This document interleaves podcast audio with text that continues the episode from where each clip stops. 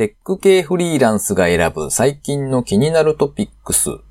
ということで、えー、今回はだいじゅういっかいめとなります。えっと、今回はですね、普段あの、ニュース記事等を、えー、みっつぐらいご紹介しているんですが、今回はですね、えっと、とある方にインタビューをしてきましたので、えー、そちらの前編をお聞きいただきたいと思います。ちょっと前にですね、あの、とあるミートアップ、まあ、アイティー 系の勉強会というかですね、そういったところに参加しまして、えー、そこでお会いした、伊予田さんというゲームのクリエイターの方ですね。個人で、えー、スマホのゲームを開発されている方です。で、えー、まあ、お話をしていて、まあ、たまたま同い年だったということとですね、ゲームを作りつつというか、まあ、それ一本で今専念していらっしゃると。で、作りながら、えー、極貧生活を送っているというようなことをお話をされていらっしゃいまして、なんかめっちゃ面白いことしてますねっていうことで、えー、インタビューさせてくださいということでお願いして、えー、後日ですね、収録に行ってきたという次第でございます。で、えっと、全体でごじゅっぷんぐらいですかね、えー、ちょっと長くなっておりますが、あの、まあ、前編後編ということで、えー、今回と次回に分けて、えー、お聞きいただきたいと思います。それではお聞きください。えーと、本日はスマホアプリを個人開発されている伊予田さんにお話を伺いたいと思います。どうぞよろしくお願いします。伊予田です。よろしくお願いします。えーとですね、まずは簡単に伊予田さんが最近というか、まあ、現時点でですね、どんなことをされているかをちょっとお聞きしたいなと思うんですが、えっと、フリーランスで、えー、個人でゲームを開発されているという感じでよかったですかね。はい。えっとですね、今のところ、まあ、にせんきゅうねんにカウシアが見てから、まあ、個人でモバイル向けに、まあ、一人で、まあ、時々一人でなかった時もあるかもしれ、あったかもしれないですけど、まあ、カジュアルゲームみたいなのを作ってます。うん、ほうほう。それは本当にもう一人で、えー、自宅でやられてるんですか？自宅と、あとコーワーキングスペースを、まあ、行ったり来たりとか、うん、あと、まあ、かつて一回試しで、うん、まあ、ちょっと他のデザインをやってるような方に、ちょっとデザインでお願いして、ちっちゃなプログラムを作った、あの、ゲームを作ったこともあります。うんうん、なるほど。と、今は、それで生計を立てているという。まあ、ちょっと生計を立てるには厳しいので、うん、まあ、サラリーマン時代の貯蓄を使っていて、だってせんまんぐらい多分消えてると思います。サ, サラリーマンの時に貯めて、あ、そうか、それを切り崩し切り崩しで、ずっと生きているっていう感じですか。はい。はいはい、ゲームからの収入っていうのは、どれくらいというか、今まではほぼなかったですね。ただ、うん、えっと、にせんじゅうろくねんに、たまたま海外でやった、ちょっとしたコンテストで優勝して、うん、その賞金が約にひゃくごじゅうまんぐらいあったので、うん、まあ、ここにさんねんはそれを切り崩しながら。おお。まあ、あと若干親から借りたりとか。ああ、なるほど。そういうのはあるんですね。はい。ただまあ、それを借りた分はまだ貯蓄で補えるので、うん、そういう点も、借りた分含めてもマイナスにはなってるんです。まだ貯蓄は残ってるんで。うん、じゃあまあ、現在の状況をちらっとお聞きしたということで、えっと、じゃあなぜまた今その状態になっているか、個人で、割と僕としてはなんとなくこう、え、そんな人いるのっていうか、結構珍しい存在だなぁと思って今回インタビューをお願いしたんですけど、あの、もともと社会人になった頃はどんな感じだったんですか？初めて入った会社は、まあ、比較的大きな、まあ、自宅とかをメインしてる S、今で、今でいう エスアイ や、みたいなところだったんですけど、うん、なかなかちょっと運も恵まれなくて、開発作業できなくて、なんか出向でカラオケ会社の事務やらされたりとか、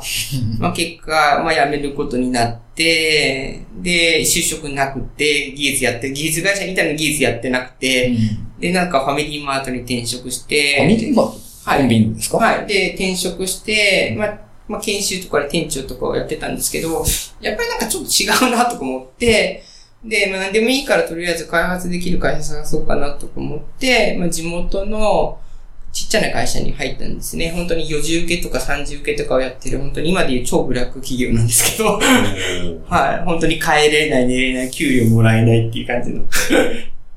あのひどい時は月によんひゃくじかんぐらい多分ピークで働いたことがにひゃくよんじゅうじかんぐらい残業してる。残業でそんだけですか？はい。で、残業代にまんえんとか。はぁ、恐ろしい。最終的にはほぼお客さんのところに出向行って、軟禁状態で、風邪ひいて、泡吹いて、呼吸困難になってやめたって。えぇ、ー、何それ、本当に死ぬかと思いましたね。ファミレスで飯食ってて、で、突然、もう風邪ひずでひこじらせて、薬だけ渡されて、市販薬で過ごしてたんですけど、はい、熱下がんなくて。しかも市販薬、はい。市販薬がみっかぐらいでなくなって、で、そろそろ休ませてくださいとかやったら、ゆうとか新しいの買ってくるよとかって今度買ったって。そういう環境で働いてて、もう二度とプログラム組みたくないとか。そうなりますわね、それはね。はい。で、プログラムをもう基本組まないぐらいの気持ちに 20, 20代が終わったっていう感じですね。はぁ。はい。で、その後転職をしまして、ただやっぱ転職見つからなかったんですよ。で、まあ、にせんねんぐらいだったので、まあ、ちょっとなんか、資格とかないと厳しいって、あの、たまたま落ちた会社に問い合わせたんですよ。なんで落ちたんですかって。資格とかないとね、とか言われたので、まあ、独学でオラクルの、うん、まあ、オラクルマスターのゴールドを取って、そしたら、まあ、パッと就職決まったんですね、当時は。やっぱり持ってる人がそんなにいなかった時代だったので。で、入ったはいいんですけど、全然オラクル使わなくて、なんかよくわかんない世界に入ってきます。な、なんかどうもネットは、あの、商社っぽい アイティー 会社なんですね。商社、はい、総合商社の子会社で、どっちかというと開発をするんではなくて、まあ、海外の機械とか、海外製のソフトウェアを、まあちょっと導入するみたいな、そういうのをやってた会社っていうのを知らずに入って、うん、そこで全然英語とか興味なかったのに、なんか英語使える人いっぱいいるし、東京の本社行けばにわりぐらいは福祉だし、わ、偉いとこ入っちゃったとか思って。で、事前に英語わかんないって言っても大丈夫大丈夫とか言って入ったんですけど、どうも入ったら気づいたのが、うん、読めなくても大丈夫だけど読んでねっていう世界。まあ、ニャとか英語なんで。そういう話だったらしいです。そこで、ああ、アイティー って英語いるんだとか、当時。気づきました。で、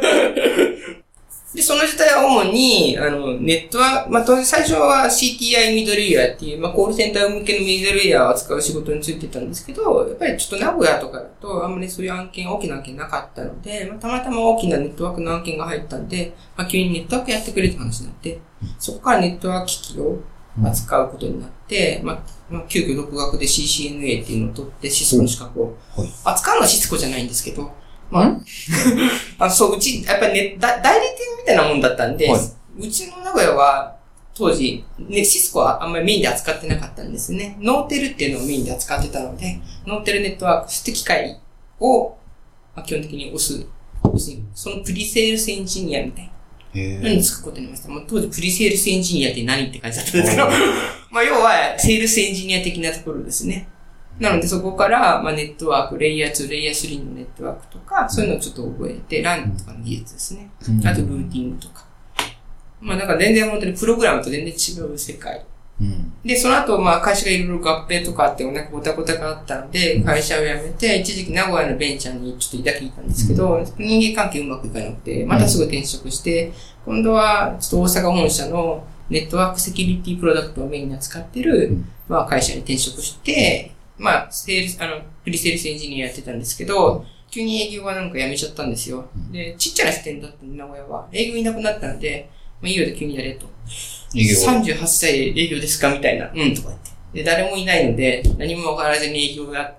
ることになって、まあ、とりあえず本を行って営業の仕方って本を読み始めて。で、テレアポしてみたりとか、いろいろやって、まあ、結果的にあんまりセールスにはならなかったんですけど、まあ、自社の強みを考えた上で、まあ、そのあるメーカーの第一代理店だったんで、まあ、じゅうにパーセント って製品だったんですけど、まあ、それは結構強い商品だったので、それを、まあ、一応紹介するっていう名目で、まあ、県内とか、まあ、ここの愛知、三重、岐阜ぐらいの大学さんに、もうちょっとテレアポしてって、まあ、一応こういうことやってますっていう紹介して、はい、そこの今の環境とかを聞けるだけ聞いてきて、まあ、一応資料を作って会社を辞めたって感じです。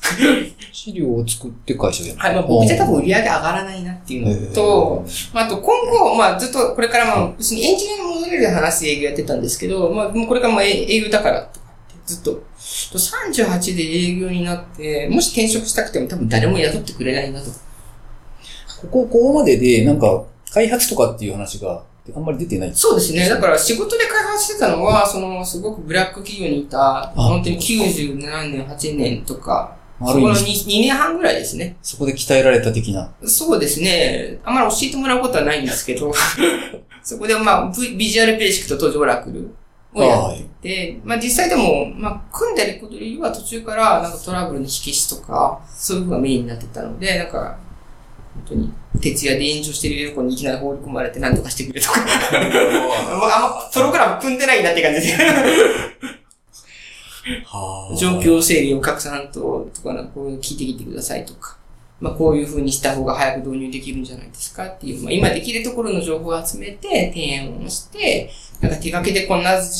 ね、束のデータ渡されてこれ入力してって言われると、ちょっと厳しいじゃないですか。納期決まってるのに、ちょっとエクセルデータないですかと。で、それをあれば、オラクルでインポートかけるので、とりあえずあれば出してくださいと。で、エラーだらけだったので、エラー修正プログラムを作らせて、で、エラーチェックの走らせて、さん、よんかいぐらい回して、まあ、そのインポートのデータを急遽作ったりとか。まあそういうなんかプログラムチックなことはあんまり実はやってなかったりします。はあ、なるほど。じゃあ、その後なんかが天気が訪れるっていう感じなんですか？まあ、なので、まあ、それで辛かったので、まあ、だからどっちかに成り行きですよね。たまにも就職決まったところに流されてってやってることになるので、なんかいろんなことやらさ、やることになっちゃったっていう。あんまり、自分的には本当は一つのこと長くやりたい人間なので、すごく本末転倒なんですけど、やっぱりあの、東京本社や名古屋支社みたいなところとかだと、リソースが少ないけど、あの、いろんなことやらなきゃいけないクラウンって。というと、何かに専任でやるってことは難しかったりするんですよ。なので、まあ、ちょこちょこっといろんなプロダクトをやるっていうのが多かったですね。うん、で、それがちょっと嫌だったので、まあ、個人でやるときにはじっくりやりたいなと。うん、まあ、そういうのもあって、まあ、いずれ就職つもりで始めたんですけど、まあ、結局、だらだらと長く一人でやることになってしまった。会社辞めました。で、すぐ個人事業主になった。いや、ちょっと勉強してから就職するつもりだったんですけど、うん、まあ会社辞めると決めた時に、まあたまたま iPhone の スリージーエス が出て、ここでアプリが動くんだと思って、あ、次はもうモバイルだなと思ってて、で、一応モバイルのアプリをベースで就職を探すために自分で、まあ最初勉強しようかなぐらいの気持ちだったんですね。で、一応辞める時に上司に、次にモバイルアプリのビジネスをやるんだったら残りますけど、そうじゃなかったら辞めるってことを一応、一応話はして、まあ、それはうちのビジネスじゃないからって話だったので、じゃあやめますね。で、ちょっと、まあ、やめる前にちょっと本読んでたら、結構ボタンいっこでもデザイン性高かったんですよ。まあ、今までの、まあ、ビジュアルベーシックみたいな、そういうところの、まあ、勝手にボタンを貼っていくようなイメージじゃなくて、ボタンいっこいっこはみんなちょっとデザインされてたんですね。はいはいはい、それを思ったので、まあ、会社辞めるタイミングで、まあ、就職の訓練でデザイン学校行っといた方がいいなと思って、うん、そこでイラストレーターとフォトショップを覚えました。まあ、多分今後そういうところが必要になってくるだろうと思って、エンジニアでも。うん、なので今 ユーアイ とか、場合によってはキャラクターのイラストも一時期自分で作ったことがあります。イラストレーターとか。えー、となると、えー、会社を辞めました。収入途絶えます。最初に何をされたんですか？本当にもう単純にずっと作り続けてるだけです。だから特に収益ないまま貯金を切り崩していくだけですね。うん、しばらくはまあ、生きていけるだろうから。そうですね。ということで。それまでに、まあ、スキルを上げて。うん、ただ、まあ、やっぱり、単純に物ができるだけじゃ、まあ、ダウンロードされないっていうところがやっぱりあって、はい、まあ、そこが一番苦しいところですよね。うん、最初に作られたのはどんなものだったんですか？最初はもともとゲームやらないので、はい、あの、まあ、なんとなくいろんな人の話を聞いて、まあ、絵本のピアノアプリみたいな、ちょっと絵本チックなところで、その下にピアノみたいなのがあって、なんとなく可愛いキャラクターが、ちょっと、ポンと押すとギターの音が流れてしたらピアノ、自分でピアノが弾けるぐらいのやつを作ってみたんですよ。うん、はい、でも全然ヒットしなくて、うん、つまんないとか言われたら結構みんなボロクソに言うんですよね。まあその頃はまだ初めてだったんで、オブジェクティブ C で書いたんですけど、はい。はい、ほんと一、本当に本当にいちにち近くかけて作って、うん、そんな感じで、やっぱ面白くなかったら誰も作ってくれないんかなっていうところを見て、やっぱゲームかなってその時に思いました。うん、いちねんぐらいかけた？そうですね。やっぱり初めてだったのと、やっぱりデザインとかも絡んできたので、やっぱりいちねんぐらいかかってると思います。あ、はあ、その間収入なし？なしですね。マジですか？はい。今のゲームでもいちねんにいっぽん、半年にいっぽんです。ああ。いちねんかんだけ途中、いっかげつにいっぽんって作ったんですけど、なんか、はい。それはやっぱり効果的ではなかったので、うん、で、後で、そのアプリの業界の、まあ、詳しい人にも、そんなのはダメだって言われました。うん、やっぱりある程度のクオリティで作ってくれと。あ、たくさん作りゃいいってことじゃない。あ、クオリティ大事。難しいとこですね。うん。この業界の、まあ、そこそこの人は、そういう判断を持ってると思います。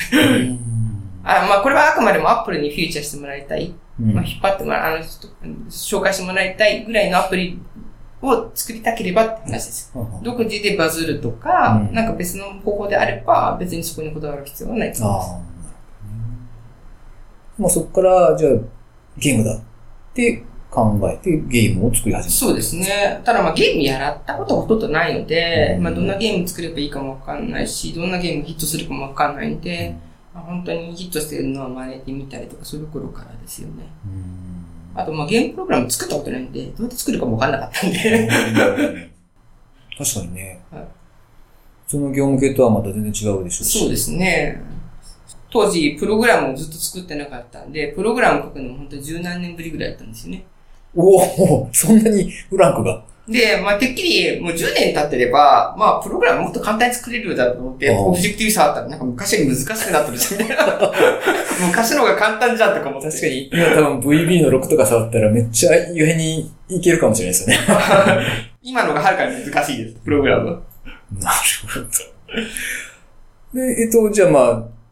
なんかいろいろ真似をしながら、あれやこれやとこう、試行錯誤的な感じで。そうですね。うん、はい、本当に試行錯誤ですね。うんで、まあなんとなくクオリティは上がってきたのはいいんですけど、やっぱり何年か続けていると、まあ結局露出がないのでほとんどダウンロードされないんですよ。うん、まあ最初しかも無料じゃなくて有料アプリで出してたので、最初に、さんねんは。はい。途中から無料に切り替えたんですけど、まあここはちょっと一つのミスがあって、まあオブジェクティブ C で最初一本作ったんですけど、やっぱり開発コスト的に時間かかるからもう割に合わないと思ってミドルウェアを探してたんですね。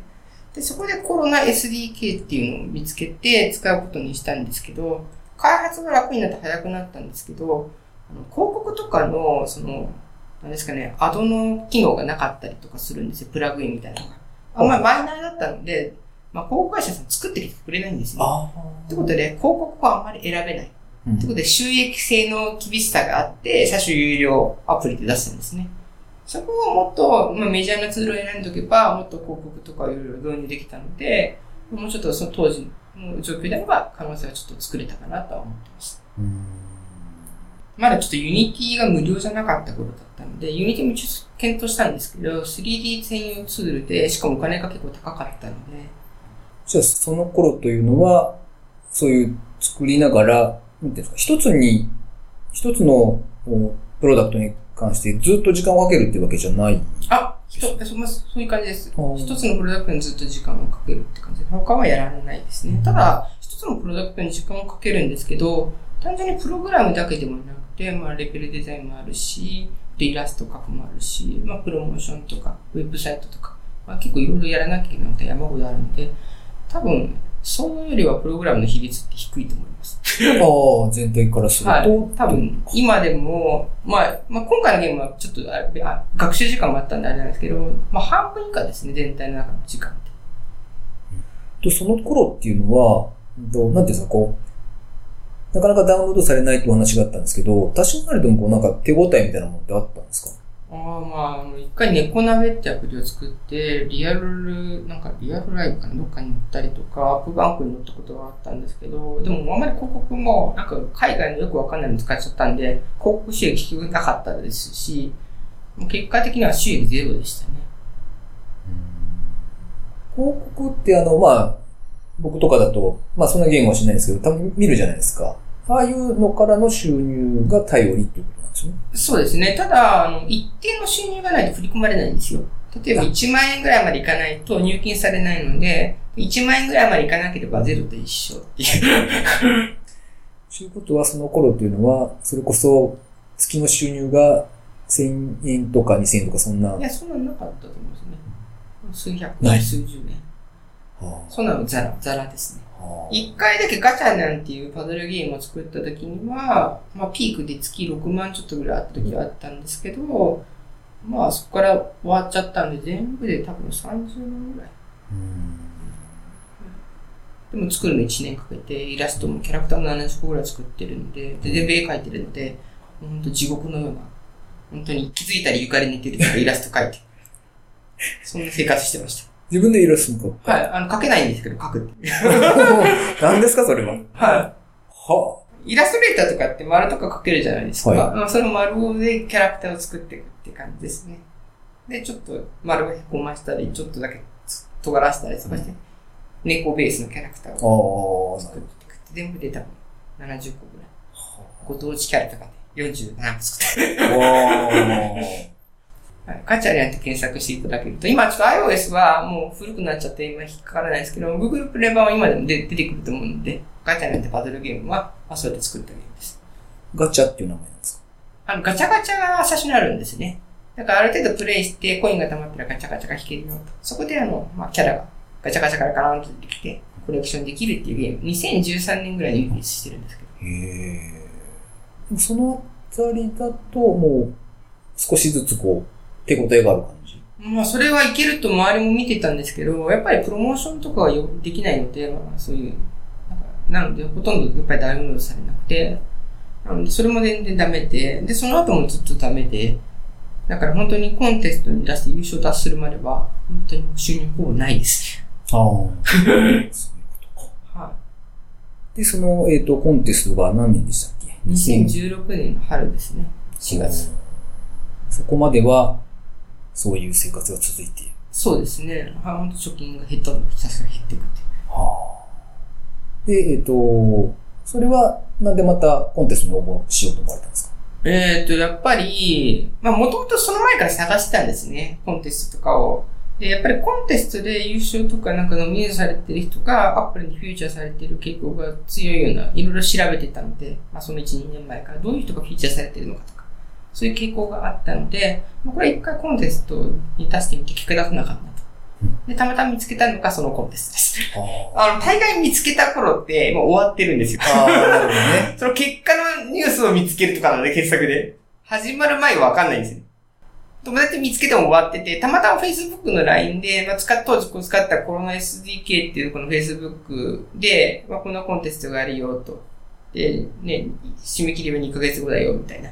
にかげつご？はい。Apple ティーブイ だよ。Apple ティーブイ 用のアプリなんですか？はい。Apple ティーブイ のコンテストよね。Apple ティーブイ とか当時持ってなかったですし、どうしようと思ってて、たまたま行ってるコワーキングであったんで、いいよこれ使ってとか言って、で、電源の入れ方もわかんないですけど、適当に触りながら、まずどうやって作るんだっ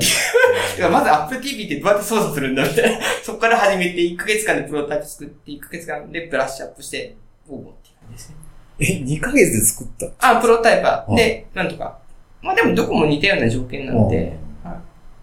コンテストって割とそのなんていうんですか期間がシビア。もうコンテストに乗り切りだと思います。あんまり出したことないんでわかんないんですけど、まあだいたい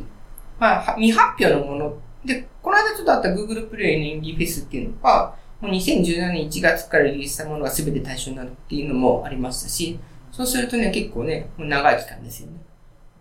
でも結構未発表のものっていうことも多いので。なんで、コンテストの締め切りの段階ではまだ発表されてないものっていうのがあったりしますね。まあ、その方がフェアですよね。うん、まあ、そこからみんな短い期間で作ってくることになるので、うん、まあ、たまたまその前よりから作ってる人がいれば有利なんですけど、それにコンテストに合わせればいい話になるので。ただ、まあ、Apple ティーブイ なので、結構ニッチな部分なので、あんまりやってる人はいない。うんで、実際その結果で、まあ海外の記事どのくらいいたのかって出てたんですけど、だいたいにひゃくディベロッパーぐらいだったんで、まあ、そう考えると競争率は意外と低かっ